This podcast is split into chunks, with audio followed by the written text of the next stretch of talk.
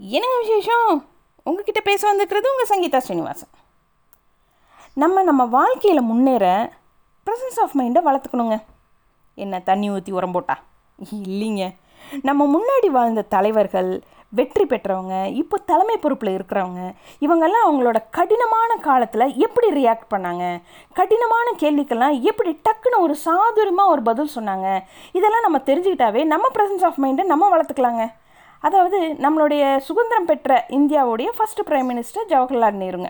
அவரோட தலைமையில் ஒரு கூட்டம் ஒன்று நடந்துச்சுங்க. அறிஞர்கள் இந்திய இராணுவ தளபதிகள்லாம் அந்த கூட்டத்தில் கலந்துக்கிட்டாங்க.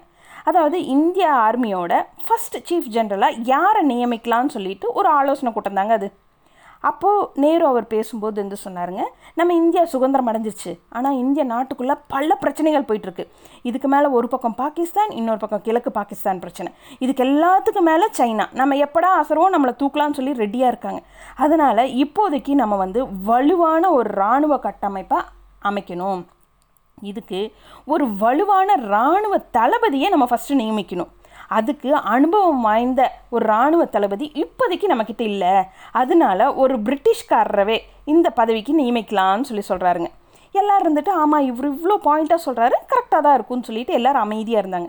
ஆனால் ஒரு இந்திய இராணுவ தளபதி டக்குன்னு எந்திரிச்சு நின்று கேட்டார் ஆமாம் நேரு நீங்கள் சொல்கிறது கரெக்டு தான். இப்போதைக்கு நம்மக்கிட்ட அனுபவம் மிக்க ஒரு இராணுவ தளபதி இல்லை தான். அதே மாதிரி நம்ம நாட்டை ஆள்றதுக்கும் இப்போ ஒரு அனுபவம் மிக்க தலைவர்களும் இல்லை.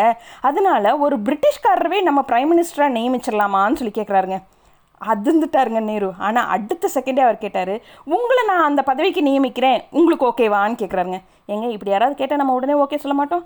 ஆனால் அந்த தளபதி உடனே என்ன சொன்னார்னாங்க இந்த பதவிக்கு என்னை விட ஏற்ற ஆள் வந்து ஜென்ரல் கரியப்பா அவர் தான் நீங்கள் அதனால் அவரை நியமிங்கன்னு சொல்லி சொல்கிறாருங்க அதாவது நேரு நம்மளுடைய பிரதமர் பேசுகிறாரேன்னு சொல்லிட்டு பயந்துட்டு இல்லாமல் டக்குன்னு ஒரு ஆன்சர் சொன்னாருங்க. அதுக்கு அவர் எதிர்கேள்வி கேட்டுன்னே அதுக்கும் தயங்காமல் உடனே ஒரு ஆன்சர் சொன்னார் பாருங்க. செமையா இல்லைங்க? அதே மாதிரி தாங்க நம்ம காந்தியடிகள் நிறைய போராட்டம் பண்ணாருங்க.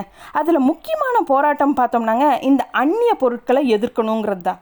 அவர் அந்த போராட்டம் அந்த க அதுக்கெல்லாத்துக்கும் முன்னாடியேங்க சுவாமி விவேகானந்தர் வந்து அவரோட பிரச்சாரத்தில் இதை பற்றி பேச ஆரம்பிச்சிட்டாருங்க. அப்போ அவர் பேசும்போது இருந்துட்டு அந்நிய பொருட்கள் அதாவது இங்கிலீஷ்கார ஆங்கிலேயர்கள் வந்து அவங்களோட வியாபாரம் தான் முக்கியமாக இருக்காங்க. நம்ம அவங்களோட பொருட்களை வாங்காம விட்டாவே அவங்களுக்கு வேறு வழி அவங்கள நம்ம ஒழிச்சிடலாம்.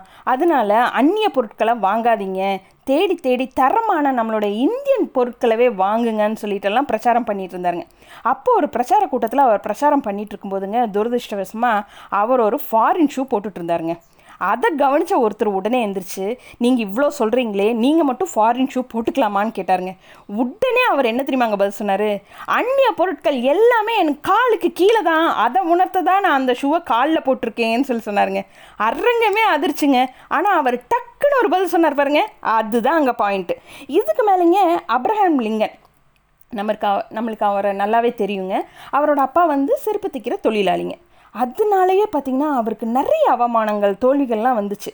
ஆனாலும் அவரை எதுவுமே கண்டுக்காமல் அவர் முயற்சியை கைவிடாமல் உழைச்சா அமெரிக்க ஜனாதிபதியே ஆக முடியும்னு சொல்லி நிரூபித்தவர் தாங்க அவர்.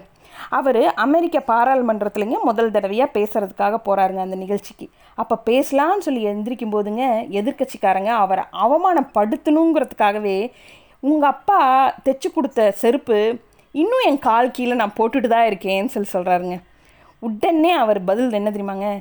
அவ்வளோ சிறப்பான செருப்பாக எங்கள் அப்பா தைச்சி கொடுத்துருக்காரு. எங்கள் அப்பா இறந்து பல வருடங்கள் ஆச்சு. ஆனால் அவரோட சிறப்பு இன்னும் உங்கள் கால் கீழே இருக்குது இன்னும் அந்த சிறப்புக்கு ஏதாவது பிரச்சனை வந்துச்சுன்னா என்கிட்ட கொடுங்க. எனக்கு செருப்பு தைக்கவும் தெரியும் இந்த நாட்டை ஆளவும் தெரியும்னு சொல்லிட்டு ஆன்சர் கொடுக்குறாருங்க. எப்படி? இது மாதிரிங்க நம்ம ப்ரெசன்ஸ் ஆஃப் மைண்டை நம்ம வளர்த்துக்கிட்டாவே நம்ம எங்கேயோ போயிடலாங்க இந்த மாதிரி இன்னும் நிறைய விஷயத்தோட உங்களை சீக்கிரமாகவே பேச வரேங்க. பாய்